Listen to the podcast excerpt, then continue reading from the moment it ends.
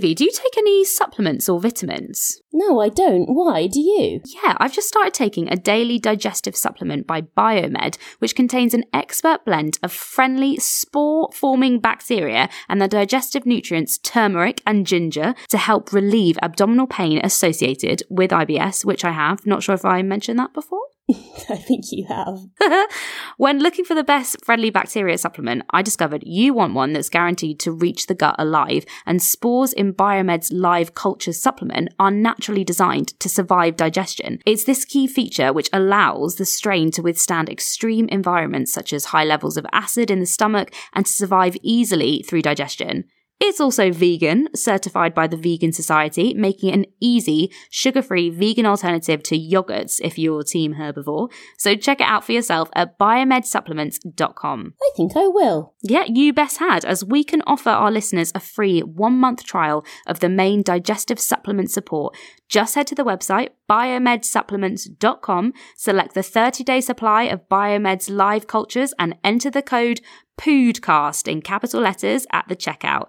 Head to the website now to try. Our world is dying, politicians are lying, and just when you feel like crying, sit and have a listen to people who have shit themselves. Hi, I'm Claudia. I'm Evie. And we are the hosts of the Poodcast, a podcast where we basically tell stories about people pooing themselves. The Poodcast is also a podcast that will focus on and discuss the issues surrounding bowel and bladder conditions such as IBS, Crohn's, colitis, celiac disease, cystitis, urinary incontinence, and plenty more. We want to break the stigma surrounding these conditions and get people talking about toilets. We have historically found these topics especially difficult to talk about, whether it be an invisible illness or just what our bodies do naturally every single day. So we think it's time to change that. And this week, our focus will be on actively autoimmune and Fowler's syndrome. And Evie, you're not with me because we're recording remotely. How are you? No, it's been very, very stressful. I've had to set up the weird sort of duvet womb on my own. Um, You're in a single womb. I'm- usually twins. we are, and it's a, it's a lonely womb. There's a womb for two. The lonely Um, womb. And yeah, it's just all a little bit sad to be honest. But what is great is that normally we sit next to each other, so I can't see you. Whereas now I can see you. I can see You your look so pretty. Full on. You've got a nice shirt on. Um, it's very very nice. Um, Thank you. Yeah. So it's all a bit sad to be honest. But um, I know. but you know, But let's we let's crank it. up. Yeah. And how is your bum and how's your tum? I've got good news actually. It's not Tell me. always good news, but this week it was good news, and I'll tell you why, Claudia. Sometimes I have to go to Dorset for work. Okay. Um, I won't go into the details about that, but it's for the military. It's an acting job for the military. Um, at you. And I know I've been doing this for a few years now, and it's only just clicked with me this week. Actually, no, the seed was planted a couple of months when I first went. And then I realised this time it absolutely confirmed for me that when I go to the building for the military, it is my magical poo temple. Because on the way down, I've spoken in the past about when I go away for trips, I seem to get quite constipated and I don't really know why and I can never go. You have said this. It's yeah. almost like the moment I get down into Dorset, my bowels know. Because the moment I get there, I just need to go for a poo straight away. But it's always a good experience. It's never, you know, anything too horrible or persistent. Um, but I just woke up in the hotel and I was like, oh, you know, I feel a bit constipated. We drove to the job. We get there. The thing's about to start in five minutes, and I was like, I need to go for a shit like this min- this minute. And what's Thank you, great- Dorset. Thank you, Dorset. And what's great about it is it's basically all men in the military. Um, so I always have the women's toilet to myself. There's nobody else there. And I just go in and I make a little poo temple for myself, take the shoes off at the door, go in, pray, spend about five minutes there, and then I go back down. And and then it's throughout the day, morning break, in I go for a poo, lunchtime poo, and before I leave poo. And I'm like, I've just. I've just absolutely no. It's great, and, it, and and it's not a bad experience because sometimes you know when I get diarrhea, it's a lot. But it's always. I won't go into too much detail, but it's always you know a good experience. I feel I feel better. So Also, yeah, I have like a vision of these toilets if they're going quite unused because there's not as many women. I can just imagine you walk in and like this like mystical pink smoke kind of makes way, and then there's someone there to just hand you a bit of cheesecake and tea or something. I She's know. here. and I've like lay out the red carpet. yeah. And I've got to go back in two weeks, so I Oh, will let you know what happens on that front. I'm I'm trying to think if I eat anything different or if I. And, but I think also, really, if I'm thinking about this logically, it could be because I'm always quite nervous to do the job. Yeah. Because it's kind of like an acting, like role play, like not kinky role play, you know, like um, uh, drama based training, and I have to play lots of characters in front of people that really fucking don't want to be there. So I get very, very nervous, and I think maybe that then gets things going. But it always feels great because I feel like I can start the day empty bowels. Bam, bam, bam. Here we go. So yeah, I found my poo temple, and I'm really pleased about it. Can I ask, do you get a bit of sass from the people that you have to do the workshops with? Like, Oh. what is what is the general response to Oh. you as a person? I, I've got an example. Uh, they're always like there's always like people with like loads of different regional accents. It's great. And there was this guy from Northern Ireland, and he really like didn't want to do it. And I was like, right, come on then, up you come. Uh, it's your turn to do the role play. So what we're gonna do is, and I explained what he had to do, and he literally just looked me dead in the eye and went, "I'm not gonna do that, Evie. I'm not gonna do that." and I was like, that is fair enough. Sit right down. And sit back down. Thank you so much. Be right back. See you in the poo temple. Um, so how is your bum and tum bin, Claudia? Because I can't hear, I can't see, can't touch. You're not here. Tell me all about it. I'm glad that you're not touching my bum or my tum, but I wouldn't rule it out. I've touched them, them before. It has happened before. Actually, the reason, and it's something that you have touched because we both got quite drunk together in Marbella. Um, But my no, not quite.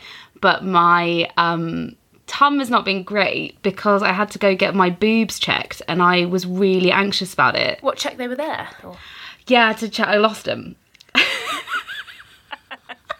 Oh no! What what happened? You had to go and have, have like a. Yeah, so I just noticed. So uh, my grandmother had breast cancer, so I've always been like very good at checking and whatever. And I, I just really noticed that whenever somebody was hugging me, it really hurt on in my breast, and I was like, this just. And I couldn't feel any lumps or anything, but I just wanted to just double check. So I rang the doctors and asked um, if I could just speak to somebody on the phone. And you know, with the doctors, they're like, "We'll ring you back. It could be any time," as if as if nobody has a life. Like, and I was like, "Do you have a Do you have any sort of like ballpark? Like, like no, it could be any time in the day. Like, okay, thank you. Good, because I'm free So- the live long day. So Oh, so I'm, and also, school is stressful at the minute because so many of our teachers are off sick. So I actually became the class teacher. So that was, I was so nervous about that. So, I mean, you laugh because it's sorry, funny. no, you, I'm not. It is funny. Yeah, it is. It is. It is funny, the idea of me being in charge. Luckily, it's with children, otherwise it wouldn't work. So I was feeling really nervous, and I always feel it in my tummy anyway. And I kept wanting to run to the toilet, but I couldn't because I was the class teacher. But anyway, so I had to keep my phone on loud. And these kids do not miss a thing. Literally, they're like, why can I hear your phone? Miss Claudia, Miss Claudia, why can I hear your phone? What's happening? What's happening? And I said, which I stupidly shouldn't have said, I'm waiting for a call from the doctor. Oh my god, it was like Christmas was here.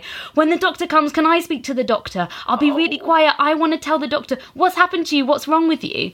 And the doctor calls when there's nobody else in the room. So I can't leave the room because I've got to be with the children. Oh, so the doctor's like, What seems to be the problem then, Miss Campbell? And I was like, It's my breasts. I was trying Miss Claudia, Miss Claudia. and in my head, I was trying to think of other words for breasts so that I wouldn't have to say it. So I was like, uh, all I could think of was like wabs. I have like a mammatory problem. Nunga nungas. Like, I was like, how do I describe this without having to say it? I feel like Luckily- breasts is one of the words they'd probably like to pay less attention to. Well, I just said didn't want to be be like ding ding ding. Yeah, but imagine going home being like, how was your day at school, sweetheart? Oh, it's fine. But Miss Claudia kept talking about these things called breasts. What, like, do you know what I mean? While she was on the phone to a man, like, so. Luckily, a member of staff came came in, and I got to speak to them, and I was really hoping that they were going to say, "Oh, you're fine, don't worry about it." But then the woman on the phone was like, "Yeah, you should come in and get them checked."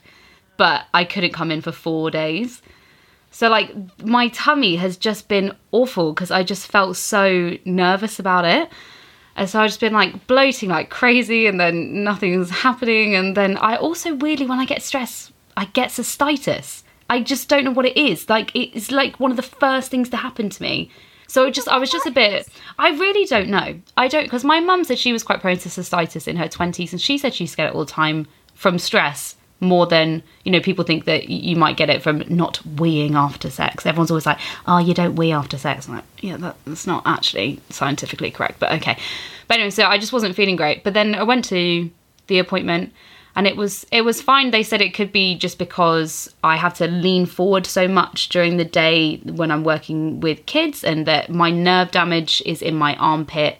Um, so that could have like not spread but that could have been causing like muscle tissue. So it was all fine. And you know what i was really pleased about? Is the woman who the nurse who checked me was so nice about not making me feel like an idiot for asking to get you know you always worry that these people are going to be like well why are you here? Like you didn't need to come in. Because i've had that before with doctor's appointments and it's made me feel really stupid for asking. But she was so good about it and she was so like you know it's always good to check so yeah it's been a bit of a bit of an You've had a bit of a week tough week, but it sounds I like have. maybe things are kind of not resolved, but you're feeling a little bit better about things.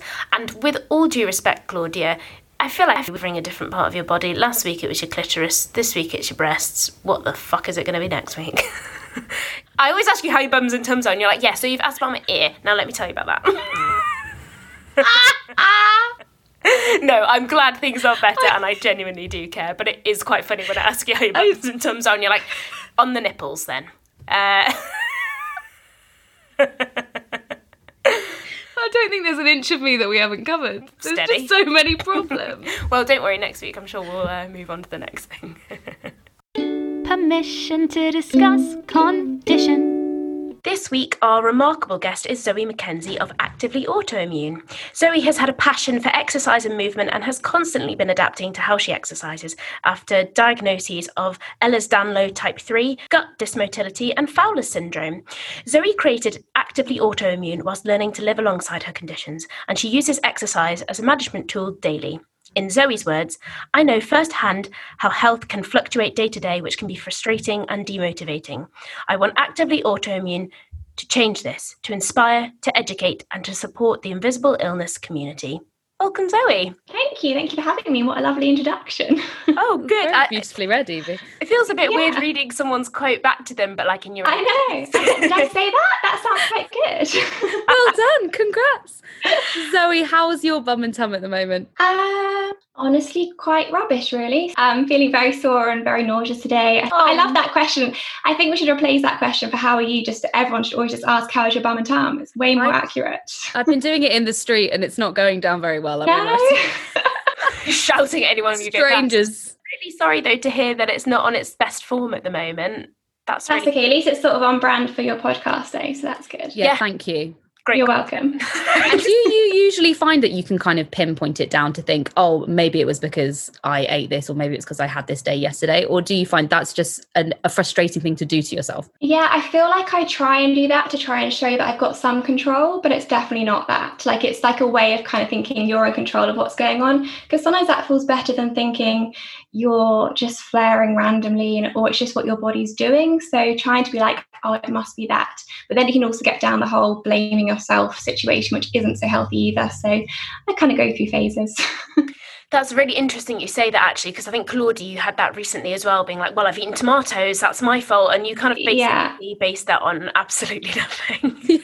So, Zoe, when we were sort of researching you, you've got um, sort of a few conditions, and lots of them we hadn't actually heard of before. So, we just wanted to ask you sort of what was your sort of first diagnosis, um, and and are they related to your other conditions? Yeah. So, yeah, I think that's often the case when you sort of hear everything that's wrong with me. It's like, well, you've got so many things wrong, which I guess I do, but they are all kind of interlinked. Right. Worst word I hate is complex. I'm glad you didn't use that word. Um, yeah, so my first diagnosis, I guess, was when I was kind of 12. That took a couple of years, really, but that was the Ehlers-Danlos. So Ehlers-Danlos is a connective tissue disorder. Um, there's quite a few different types, and it's also a bit like a spectrum because it's I've got type three, which is hypermobility type, but people can be hypermobile without having EDS as well. So it's kind of like a spectrum of how it affects you. So my type affects everything in my body basically because it affects the collagen in your body or lack of collagen basically. Um, so when I first had problems when I was younger, I sort of dislocated my shoulder loads. Or both actually, ankle injuries. Didn't really think anything was super wrong, but it just never healed. Um, I then sort of deteriorated in function because I used to be super strong and sporty, dancing, swimming, but as I couldn't do that, my muscle strength just obviously vanished um, until I was in a wheelchair and couldn't walk at age 13. Then I got sent to Great Ormond Street because all the local doctors are like, oh, well, she hasn't got arthritis because that's the only thing could be. Um, she must be getting bullied, um, which I wasn't. Oh my God. and anyway, I got sent to Great Ormond Street and they were like, oh, she's got EDS, makes everything makes perfect sense. Um, and so sort of through my, I learned how to walk again, um, got into physio like every day religiously, loads of ticker charts. I kind of got through school, college, uni, just about managing my health. Probably around college when I started to get more of the gut involvement. So because we have collagen in every part of our body, it can affect your gut too. So um, I've got gastroparesis or gut dysmotility. It's got multiple different names. It basically just means nothing wants to get through my system. It's all just very slow and sluggish. Um, and then even once it does get down to my rectum, I can't physically get it out either. So I'd say my body is very clingy, likes holding on to all my all my waste products because I also can't empty my bladder either. So that's the bladder problem too. Um, so I had that for a few years, and then I sort of got um, more unwell. I moved to Australia, was working way too many hours, and then got diagnosed with lupus, um, which kind of has got strong links with EDS. It's quite common to get some sort of autoimmune condition alongside EDS. I think it's because our body is in fight or flight with pain and fatigue a lot. So um, there's some research supporting that link. And then sort of my bladder function also deteriorated a lot since then, as did my gut function. So I kind of say since 2017, I got more acutely unwell again, whereas before that, I kind of was managing ish. When you first got diagnosed uh, with EDS, did they say to you, um, uh, because of this diagnosis, your future problems, you may experience X, Y, and Z, or was it kind of just things as they sort of came along you had to yeah no i definitely i mean it's definitely better now from like sort of people getting diagnosed now. I think the support is better. But when i was diagnosed many years ago because i'm so old these days but like it was really not understood not recognized at all. And even at Great Ormond Street, they didn't really tell much about what could potentially go wrong or what could happen. At that time, I very much just realized it was my joints. So each time something else went wrong, I was like, oh, what else? But it's all linked to the same thing. So my gut started to go wrong. I had like bad acid reflux because I've got no, my valves too floppy basically. I'm basically just floppy everywhere, nothing nothing does enough of what it should do. So, and then my bowel functions sort of decreased. Um, and I think when I was younger, it was more episodic. So I'd have sort of periods of being worse. I mean, like uni, I kind of used to think I was healthy then, but I wasn't really. I mean, uni, I missed most freshers weeks because I was having some kind of procedure or colonoscopy or all the usual student things. So um, it took a while to kind of realize the impacts of like full EDS. And then, yeah, as I think I've learned so much more the last few years, and there's definitely more awareness about it. Yeah. And also linking with other conditions like POTS and migraines and all that kind of thing as well. So, could you just talk to us about POTS briefly and sort of explain what that is? Yeah, so POTS is postural orthostatic tolerance syndrome. Um, it's basically a condition where you can't deal with gravity. So, when you are vertical, um, your blood sort of pulls down to your feet and you haven't got enough sort of pressure to push it back up again. So, to compensate, your heart rate starts to beat really, really fast and your blood pressure sort of drops as your blood pools. Um, and so you go kind of dizzy and feel like you're going to pass out, or if you continue standing up and try and fight through it, like because you're pretending to be okay, you will pass out. So um, then it also affects even from like sitting up. Um, it can affect your gut function as well, because obviously we need to have our blood flow normally and be in a kind of rest state to digest things. So um, yeah, it's and then links with migraines and all sorts as well. So they all kind of overlap a lot of these conditions, but that's basically POTS. So you're sat up right now are you okay? if I just should we alert someone? Like, just... if I'm honest with the um, sitting upright, I generally find I get more out of breath sitting upright than if I was talking lying down, which luckily I'm used to with my job, but um, it is definitely a thing. I find I'm just sitting, I'm like, oh, getting a bit out of breath because my body's having to work harder than normal to challenge against gravity. So um, it's a very, it's literally like climbing Everest or being in space. That's the way your body's responding by having POTS. But just doing that every day, I'm just that amazing. So yeah, I was well, I was about to say that Zoe. I was about to say you're amazing. But does that is that frustrating when people listen about your conditions and then they say, "Wow, what an incredible person you are"? Is that is that something that is annoying yeah. to hear? Uh, personally, no. But I do. I Okay, do I'll tell that- it to you then. You're amazing. I do know that. Oh, thanks. Keep going. Um, I do know in the communities that people find the word like, "Oh, you're so inspiring," kind of a bit annoying and frustrating because we shouldn't just be inspiring for just trying to live our lives. But at the same time, I think we also definitely don't recognize what we deal with on a daily basis. Like I'm sure you're the same. Like until you actually say out loud of all the things you're kind of coping with on a day-to-day basis, you kind of like, oh wait, I, I do actually deal with quite a lot. And you kind of we're so hard on ourselves all the time. Like I'm always like, I'm not doing enough. And if I stop and think like, well, actually, what am I dealing with? I'm like, okay, I'm doing all right actually. Like I should, you know, that classic self-compassion comes in. So sometimes when someone says, you know what, you're doing amazingly, helps break through that, you're like, oh, oh wait, I am, you know. Yeah, and and how has that been trying to sort of find that self compassion? Because you know, particularly with getting frustrated with what, particularly when I think you can compare what you used to be able to do uh, to then sort of feeling like you're doing less. How how has that journey been? Um, I definitely think since so when I had EDS, when we got first sort of told that, we were sort of told you're in charge of your body, you've got to do your physio, it's down to you, no one can fix you, it's a lifelong condition. So a lot of the pressure was sort of put on us. And I was a young girl and always a perfectionist anyway. So that was a lot of pressure. So I took it very seriously. I just had to keep going, never rest, keep pushing on, which is what I did through uni and school. And then when I got lupus, which is autoimmune, inflammatory process like attacking you need to rest because keep pushing on actually makes you sicker. So i had to kind of battle these two sides of like the eds side of me that's like don't give up keep fighting and this side like you need to rest or you're going to make yourself really really unwell. Um, and so the last few years particularly has been kind of find this new balance of adjusting with things. And obviously alongside that my bladder functions well stopped working completely. My bowels deteriorated even further. So it's been quite a transition. I definitely think i'm better.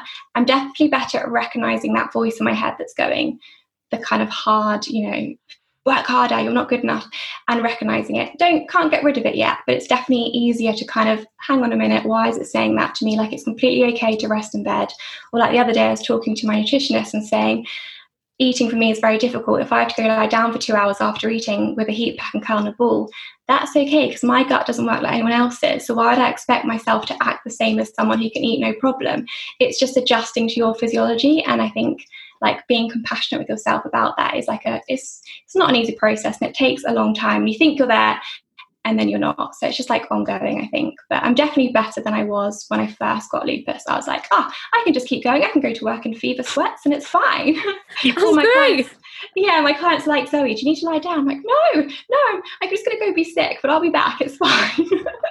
Do you know what? It's remarkable. So many people we've spoken to have sort of said that the kind of new normal. I mean, obviously that's such a tedious phrase in 2020, but Oh, the way in, the way in which people are just going, yeah, I was actually having diarrhea up to 30 times a day, so I just sort of cracked on with it. And you know, it's quite remarkable sort of the things that people have sort of accepted because they just think that they should be they should be doing more. But I'm very glad to hear that you're sort of better at that self compassion. I think lots of people can relate to that, whether they've got a condition or not. We can't expect to do everything exactly the same as everybody else all the time. Um, so yeah, I think that's such an astute observation. Um, you're also talking there about your um, the way your gut and your bladder they don't work like everybody else's, and you're not able to. Well, I suppose you you said you hold on to to waste. What what do you then practically do about that? How do you get around that? So for my gut, um, we did a, I think it's called proctography. I always say the words wrong, but basically they do like a study where they put up a barium porridge up your bum, basically sit you on an X-ray toilet with several people in the room and say, try and open your bowels. Fun. Um, and I, yeah, it's such a nice way to spend an afternoon. Um, and I sat there for quite a while and then said, I think I finished. And I'd only got rid of 3% of that amount. Then it got stuck and I had to do numerous things to try and get it out. Classic. Um, so, so yeah, so not only do I have this problem of food can't get down to my rectum because of the gastroparesis, but once it's in there, I'm physically unable to like use my muscles, do the right things, with my sphincter to release and let go. So for the um, bowel stuff, I use colonic irrigation or rectal irrigation. Um, which isn't the kind of hippie celeb version where you put coffee up your bum. It's uh, NHS prescribed um, one with water, so it's very safe for what I'm allowed to do, and that has been a absolute game changer. I wish someone gave that to me several years ago. As much as it's unpleasant having to put something up your bum every day to open your bowels and pump water into it, top tip is use warm water, not cold. Um, Good tip. Very good tip. You like to be able to open my bowels is just amazing because basically what I used to do is not open my bowels for sort of four weeks sometimes. Um, play a game of how many suppositories and enemas and laxatives can you take. Um, then end up in A&E with a bowel impaction because it all just got stuck and couldn't get it out. And then play the game of, you know, the whole hospital going, has she opened her bowels yet? Then do that fun game of almost Because passing out. Zoe bowel bingo. birth. Yeah. Yeah. Didn't And it? it's Yeah. like we got doctors- 355. more doctors just how many things can we put up Zoe's bum and just discuss that in the corridors and you know oh God, it's the worst game of Buckaroo ever. it is that exactly what I describe it as is buckaroo and then when they start calling for like surgery consult you're like oh my god no it's like in the toilet giving birth to I, I've never given birth but I imagine it's what it's like on hands and knees giving birth to this poo baby basically so colonic compared to that is incredible so that's how I manage that and then for my bladder um, I have a suprapubic catheter that goes a little hole through my stomach, um, and I pee through my stomach, and I, I get to my stomach, my stomach, tummy and stomach combined. That's quite a good word. so many big words really well so far. So no, no, one is, no one is judging you. And Zoe, how does a catheter work? Are there different types of catheters? Is there is there a whole market? How how does it work? Oh, welcome to the catheter world. So um, the most common types, so you've got your, your intermittent catheterization. That's where you just put it in when you want to pee and take it out again. So they're quite small, almost like a bit of a tampon packet often, and you just sort of pop it in, pee through it, take it out again straight away. So they're great for not having to have something in you all the time and reducing infection. Um, but personally, I found that super painful because of the condition I have. So I have Fowler syndrome, which basically means my sphincter grips on for dear life and doesn't let a single drop of pee out, which is why my bladder can't empty. Um, so when you're shoving a catheter through this base of clamp six, seven times a day, you can imagine how sore it gets. And basically, had no quality of life. I was up and crying in the toilet at 4 a.m., no alcohol involved, just sitting there crying, you know, trying to pass urine. And because once even the catheter was in, it would clamp and shut, so even it wouldn't drain. So I still was in retention, constantly having constant infections, just a nightmare. Did that for a year, don't know how. Um, then I had a urethral catheter. So they're a catheter that goes up through your urethra again. Um, I used to call that one my penis, much to my mum's um, distaste. I prefer My it to my little penis. penis. So normally they're not really used for long term, although some people do manage long term with them, but they're generally seen as a short term option. People have them like after surgery, for example, that kind of thing. That's what I think Um, when I think of a catheter. I just assume Yeah. like that. No, so that one is at the time when I had that one put in, it was a great relief because I wasn't self catheterizing. But again, on reflection, I couldn't sit on my bum. I couldn't sit. I couldn't sit like I'm sitting now. I couldn't walk. I was so uncomfortable all the time. Um, I was always quite lucky that I could use a valve. So with the how you drain your catheter, you can either have a leg bag or a belly bag, um, just where you free drain it, so it's just constantly draining. You don't hold things in your bladder, or you can use a valve where it's just basically like a little thick stopper on the end, and you just open it to empty and close it again. We don't want to. Classic errors where you just pee yourself because you accidentally flick it open. Um, does that but that's- Yeah, I can get to those funny stories later. Okay. Okay. But um, yeah, so you that's that's pretty good because you can just shove it down your pants. It's obviously much less visible than a bag. Um, some people don't have that option; they have to have a bag. But if you're lucky, you can do a bit of both, which is kind of what I do. Um, so I had that for six months, and then I went to suprapubic, which is um, more of a permanent catheter where they, you have surgery, they make a tiny hole, stick a tube in your bladder, um, and overall, this is so much nicer because you've not got anything down there. Your bits are your own bits. There's no tube there. I remember waking up from surgery and putting my hand down there. I was like, oh my god, there's nothing there, and like it's just such a nice feeling to kind of have that part of your body back. Um, and it's pretty good. So the hardest thing with pubic I find is changes. Um, it's you don't really get any sort of painkillers to support you through it. So someone is literally caught like pulling it out of your bladder um, and through the hole and then stuffing a new one in there. Some people manage better than others, but with Fowler's for some reason because it sets off our like urethral spasms, it's really quite painful. Um, and so it takes anywhere between a week to four weeks to settle down after a change. I might get a good period in the middle, which is what I'm at now. And then for me, when I get to another change, it starts to sort of decline in function again. So I get worse, and then it's the next change, and the whole cycle continues. So every six to eight weeks is normally your common changes. So it's That's the hardest part I find because it's just like continuous. It's like having a horrible surgery or horrible procedure, but then you leave it knowing you've got your next date booked in already, and that's just like that mental toll is quite hard. Um, but the middle bit, he's great. He's called Wiz, my suprapubic catheter. Wiz. Yeah. Wiz. I like Wiz. and it's so funny to think that the perception sometimes of sort of I don't know living with a catheter, and we've had this with a stoma bag uh, as well. We've spoke, you know spoken to people that the perception is is that it's something debilitating, but actually it's kind of what is giving you. yeah, it's enabling. Yeah. yeah, and so all of this has been sort of surrounded by your passion and your love for movement and physical activity um, which is just so remarkable and you know really does make me feel like i should be doing more. Um, so so how do you then adapt? You, you, sort of mentioned about how when you were a child really into you know dancing and swimming. How did you then start to adapt exercise for your conditions and having a catheter and things like that so really it's just been kind of, I don't know, I think with exercise, any kind of condition, your main things you're working around with is pain and fatigue. And when you have those two things, your your motivation to exercise is normally pretty low and that's completely normal. Because if you already feel like crap, why would you want to go and make yourself feel more crap? Um, personally, I don't get those exercise endorphins, don't know what they are, but anyway. they don't exist. So you have to find a way. So for me, mm, I always talk to my clients a lot about finding your why. Like, what is your reason that you're going to put on activewear, get on your mat, get outside, whatever it's going to be?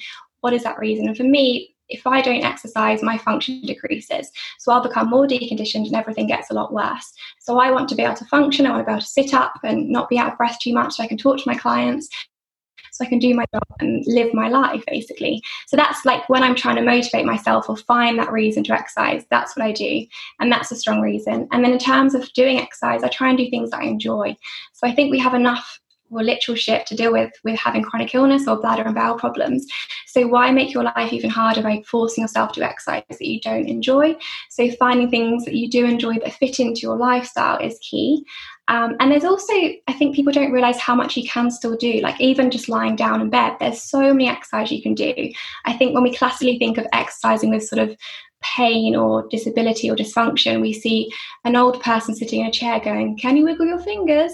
Um, and there's like there's just such a gap in the market between what's classically seen as exercise of like running and squats and high intensity stuff to there's so much you can do in between that to wiggling your fingers. Um, and I guess that's when I started Active Autoimmune. It was kind of to help I was like, well, at least I'm a physio. I know how to adapt exercises to suit my body and my physiology. Um, so I kind of started my account to try try and help others see that as well, and it's kind of just grown from there. It is fantastic, and the account that you're referring to there is, of course, actively autoimmune. So, um, could you just tell us a bit about what that is and sort of what what you offer as well? Yeah, so started it when lying on a yoga mat, frustrated at seeing influencers talk about low impact exercises when they're not low impact at oh, all. Fuck themselves. Honestly, God, I have to unfollow all that shit. I can't bear I know. So I set my account up thinking, you know, I might share some stuff, my knowledge as a physio, whatever, share a bit of my journey. But obviously, it's grown massively from there, both from a personal point of view, I've got so much from it, but then also professionally, it's now my whole business. So um, now I help others with chronic illness exercise, anything from Crohn's to MS to ME. I do private Pilates and do like just take people through Pilates that suits them. I do options of 30 minutes or 15 minutes because we can't always do a full session of Pilates. Um, and other classes don't offer that kind of ability. I also do like an exercise coaching service where I help like bespoke exercise plans people with specific problems and help them find a way to move their body and connect again. And I also do bed Pilates, which is now a weekly class for people all over the world with all different conditions come together in their beds. Um, and it's just really lovely, really. We just do exercise, and everyone's always surprised that they come away feeling like the burn or feeling like they've really worked because, again, it's not just easy because it's in bed. You can still actually build up some strength and stamina through bed Pilates. So yeah, that's kind of the main things I do now, as well as obviously running my Instagram account, which I'm no pro at, but um, I just enjoy sharing.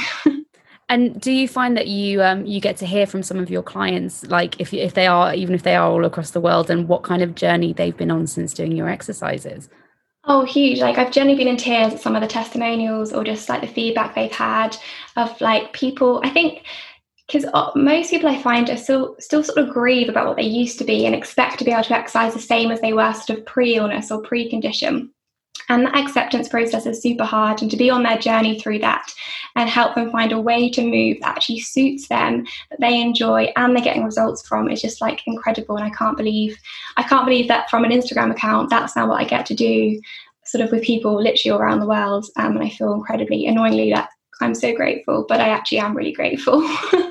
I guess that must be a huge part of it for so many people is that getting to grips with how your life might not have turned out the way mm. you thought it would.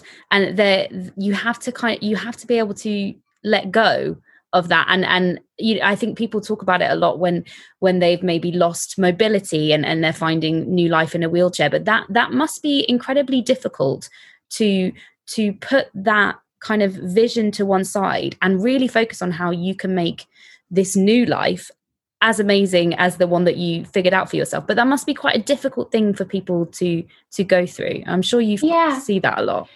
Definitely. I think people i don't know it's i don't i think one accepting there is going to be a grieving process and i think people that try and pretend there isn't or pretend they've already accepted it are kind of hiding it from themselves. So I think feeling those feelings, like I had a client this week in tears, just talking about what she used to be able to do.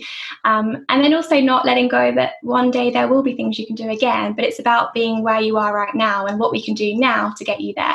So what people go wrong with exercise is they try and jump back in something they used to do or what they see other people doing do way too much, injure themselves, make their pain worse, feel have a crash of fatigue, and then get put off from exercise because they're like, exercise doesn't suit me, I can't exercise because it didn't work.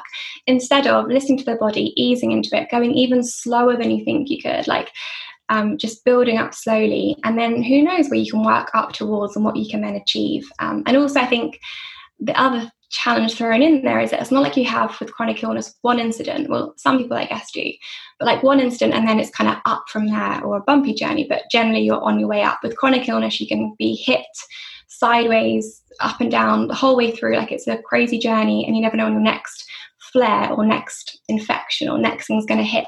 So you're kind of, it's hard to have one goal and go towards it when you can be thrown off course, which then can lose motivation because you're like, I'm never going to get there. So that's why we focus more on why are you doing it now and have goals and have ideas of what you want to achieve but focus much more on your present situation and what you can what you can control now rather than worrying too much what's going to happen ahead of you um, and the most you can do is support your body for whatever's going to come absolutely that's uh, you know we've we've spoken about this kind of thing before about that frustration with your own body when you're not you're expecting to be able to do a certain thing and then you've because of fatigue or because of a flare up you're mm. getting you know really really pissed off with yourself just on a personal level or, or for your clients as well what do you do to try and alleviate some of those frustrations there my name is at Autoimmune. i'm also they're quite inactive a lot of the time. So rest is super. I can get important. on board with this. and honestly, I think uh, coming back to that thing we were saying earlier about being hard on ourselves, I spend a lot of time, both myself and others, saying it's okay to rest. It's okay to rest. You don't have to feel guilty for resting. Um, and I'm not cheerleading that everyone should be exercising all the time, 24 7. Rest days and rest periods are super important.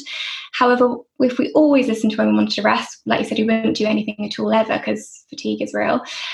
So find little ways to help motivate yourself to kind of get yourself on. So one of my top tips is always to, and I do for myself, is say, do five minutes, get on your mat, do five minutes, pick a couple of exercises. If after five minutes that feels plenty and you don't feel worse, or you might feel worse, or you don't feel any better, that's fine. At least it's some. Some is better than none. If, however, you're on your mat and then feel like, actually, now I'm here, it's not so bad. I was just building up in my head as a big thing. I can continue for a bit longer. Then you get more in bonus is all extra kind of times. That works quite well. Same with like saying, you know, I'm not going to think of doing, say, strength training. I'll just start doing some stretches or some gentle movements. And then once you start moving, you might think, actually, I don't feel so bad now. I can kind of continue and maybe I will do a bit more. Maybe I will go and get on my bike. Like it kind of gets you in that. It's not always as bad as think it is. At the same time, if you start, you feel horrific and just even moving makes you feel like you're going to throw up. Stop. Like, don't push it. Don't force yourself to do it because then the next time it's going to put you off more because you remember being in pain or worse from that time. So, I always think it's good to have some kind of plan with exercise, but then be completely flexible, ready to completely scrap that plan and adapt to how your body is on any given day. Zoe, this is all, you know, very impressive and very inspiring, but I also really want to hear your funny story. of course, that's the important stuff. It's been in the back Well- of my head the whole conversation. I like, mean, I, is I'm this? listening to it. I'm like, this is incredible, but I can't stop thinking about what you said 10 minutes ago. and I want to hear what it is. Well, I mean, when I was having to think of what would be a funny story, I have so many that it's actually quite hard to pick. I mean, just from usual, like going to a friend's house and peeing on their sofa, and you're like, oh, I've peed on your sofa, I'm sorry. But the worst one, I I'm think, sorry. What are you going to do about it? What do you want me to do? The worst one um, was when, when I flew from Sydney back, flying back home. This was a long haul flight. So I was with my partner. Um, he, I was on the inside. I think I had two seats myself, so I was spread out. He was on the aisle seat, and I needed to empty my catheter bags. It was very, very full, like bursting full. You're meant to empty them around 75% full because the risk of actually bursting. I was like, okay, I can't wait till I wake him up. I'll have to do the whole straddle him across. I'll be like a ninja. He won't notice. So I. I sort of got halfway across, had one leg either side of him, and going quite well. And then the lady in front obviously got up at the same time, leant into the chair, which sort of knocked me. What I didn't realize was then it knocked my catheter valve. And when it's a bag emptying, it floods out. Like it's like opening, pouring a bottle of water on you. Like it's, but you can't feel it obviously until I'd got to the aisle, realized my sock felt a bit wet, looked down, saw the empty bag. I was like, oh shit. Didn't realize at that point though was that my boyfriend was then awake, not such an ninja as I thought, and he had he was drenched in my pee. like actually drenched, as was the plane. Like the, the corridor, the aisle part was also drenched. So then I had to explain to the air hostess that I had um, peed myself, and she was like, "What? Why is this normal-looking girl saying she's just wet herself on the plane?" So I had to explain it's a catheter, like, and she, I think it was Singapore Airlines, so you can imagine the you know conversation. and then my boyfriend was like, obviously, just he couldn't even like speak. He was so mad to be woken up by covered in pee. The worst part was I had packed myself spare socks because I'm used to these sort of leaks. I always have pair spare pants, trouser socks. I don't pack spare socks for him, so he was left. He was left with like these. He threw his socks away and had like bare feet for the rest of the flights, and I had nice, clean, warm socks. Absolutely incredible. I think what what a, what a rude awakening.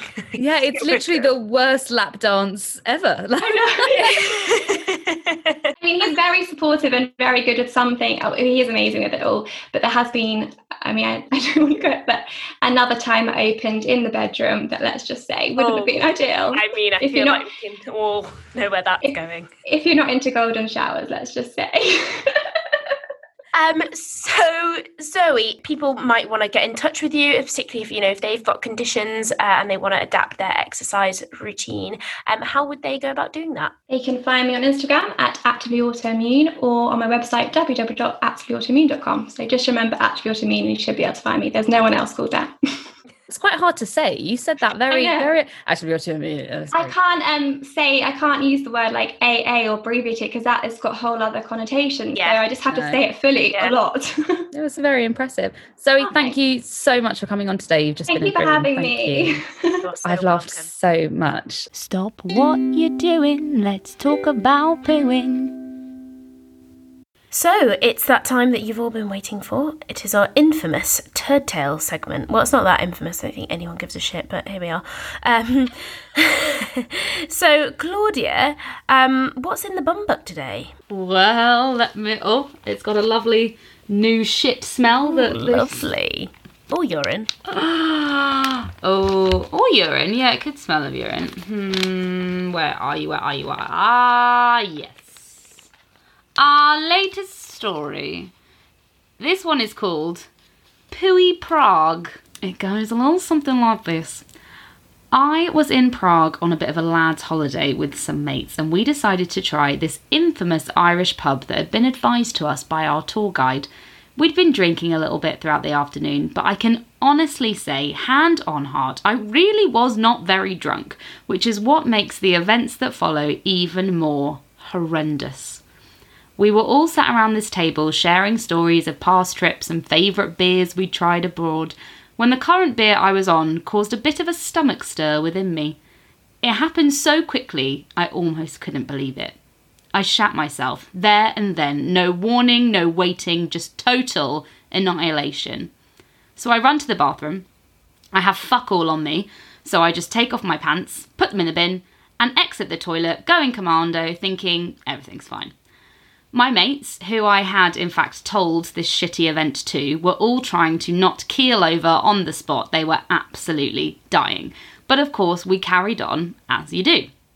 Suddenly, the landlady of said Irish pub emerges from the gents and shouts to the entire establishment Whoever did the filthy shit in their knickers and then left it in the bin needs to come clear it up feckin' now! I lower my head thinking, I'll just keep quiet and we will do a French exit and get the fuck out of this place. But when I look up, all of my friends, with glee on their faces, are all pointing at me, shouting, It was him! He did the poo in the pants!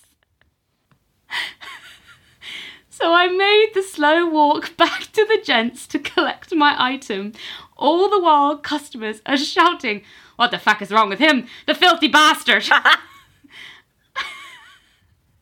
and I emerge with the pooey pants now wrapped in toilet roll and walk out of the pub to put them in the bin outside. My friends then do not emerge from said pub for two hours while I sit on a bench feeling utterly sorry for myself.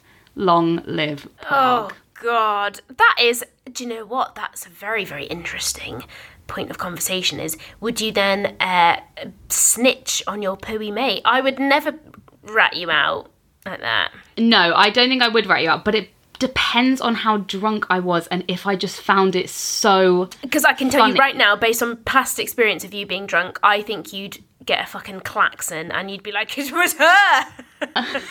now I need my chips. you would get so aggy. You- we know you would. I actually think. I think I would tell on. I I don't know. It depends. It depends. You know what? I do know. It depends on the friend because I know some friends that would genuinely never speak to you again and would cry and would not be able to find it funny.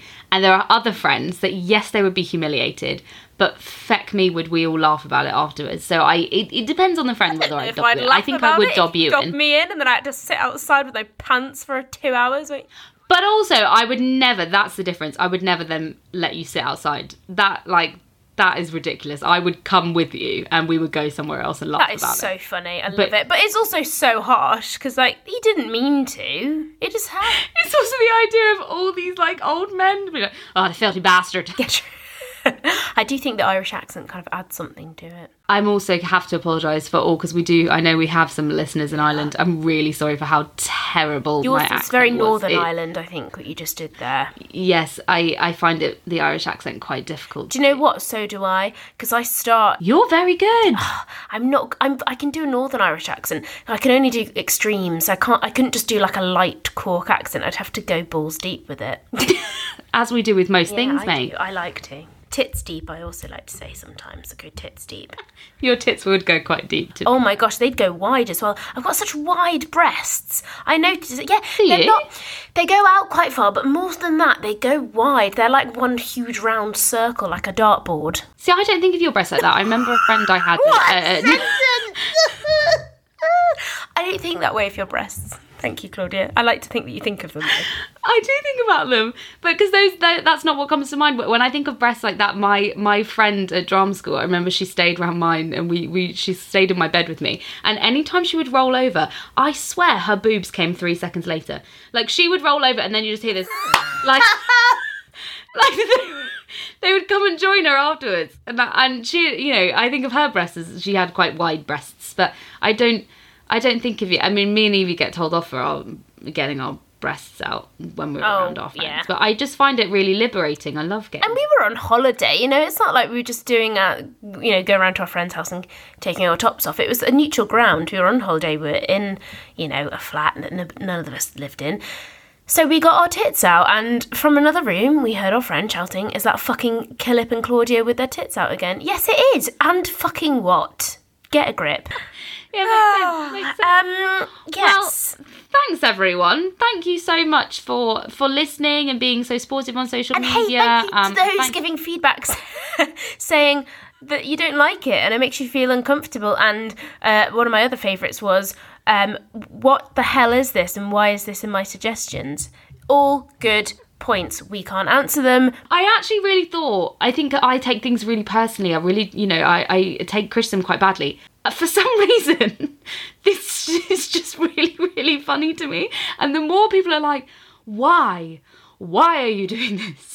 Who? Who would do this? The more I find it really, really funny that I seem to be the person doing this. Yeah, I enjoy it. I like it. Keep it coming. It makes me laugh. and thank you to everybody who's downloading as well um, as as listening because that that makes a big difference and and reviews and things like that so please do keep reviewing and sharing and subscribing um, it really helps us um, feel good about ourselves It really, really does. And if you would like to get in contact, you can find us on Instagram or Twitter at the underscore poodcast or email us on thepoodcastofficial at gmail.com or visit us at our fantastic website, which has been made by Claudia Campbell, which is just thepoodcast.com. And also, if, if you think we haven't covered anything yet, please do email us in. If you've got a condition that you think we should be talking about, or, or something that you think that we haven't haven't touched on yet, if we haven't touched your bum yet, please, please do let us know so we can touch it. Mm-mm. Thank you so much. Bye.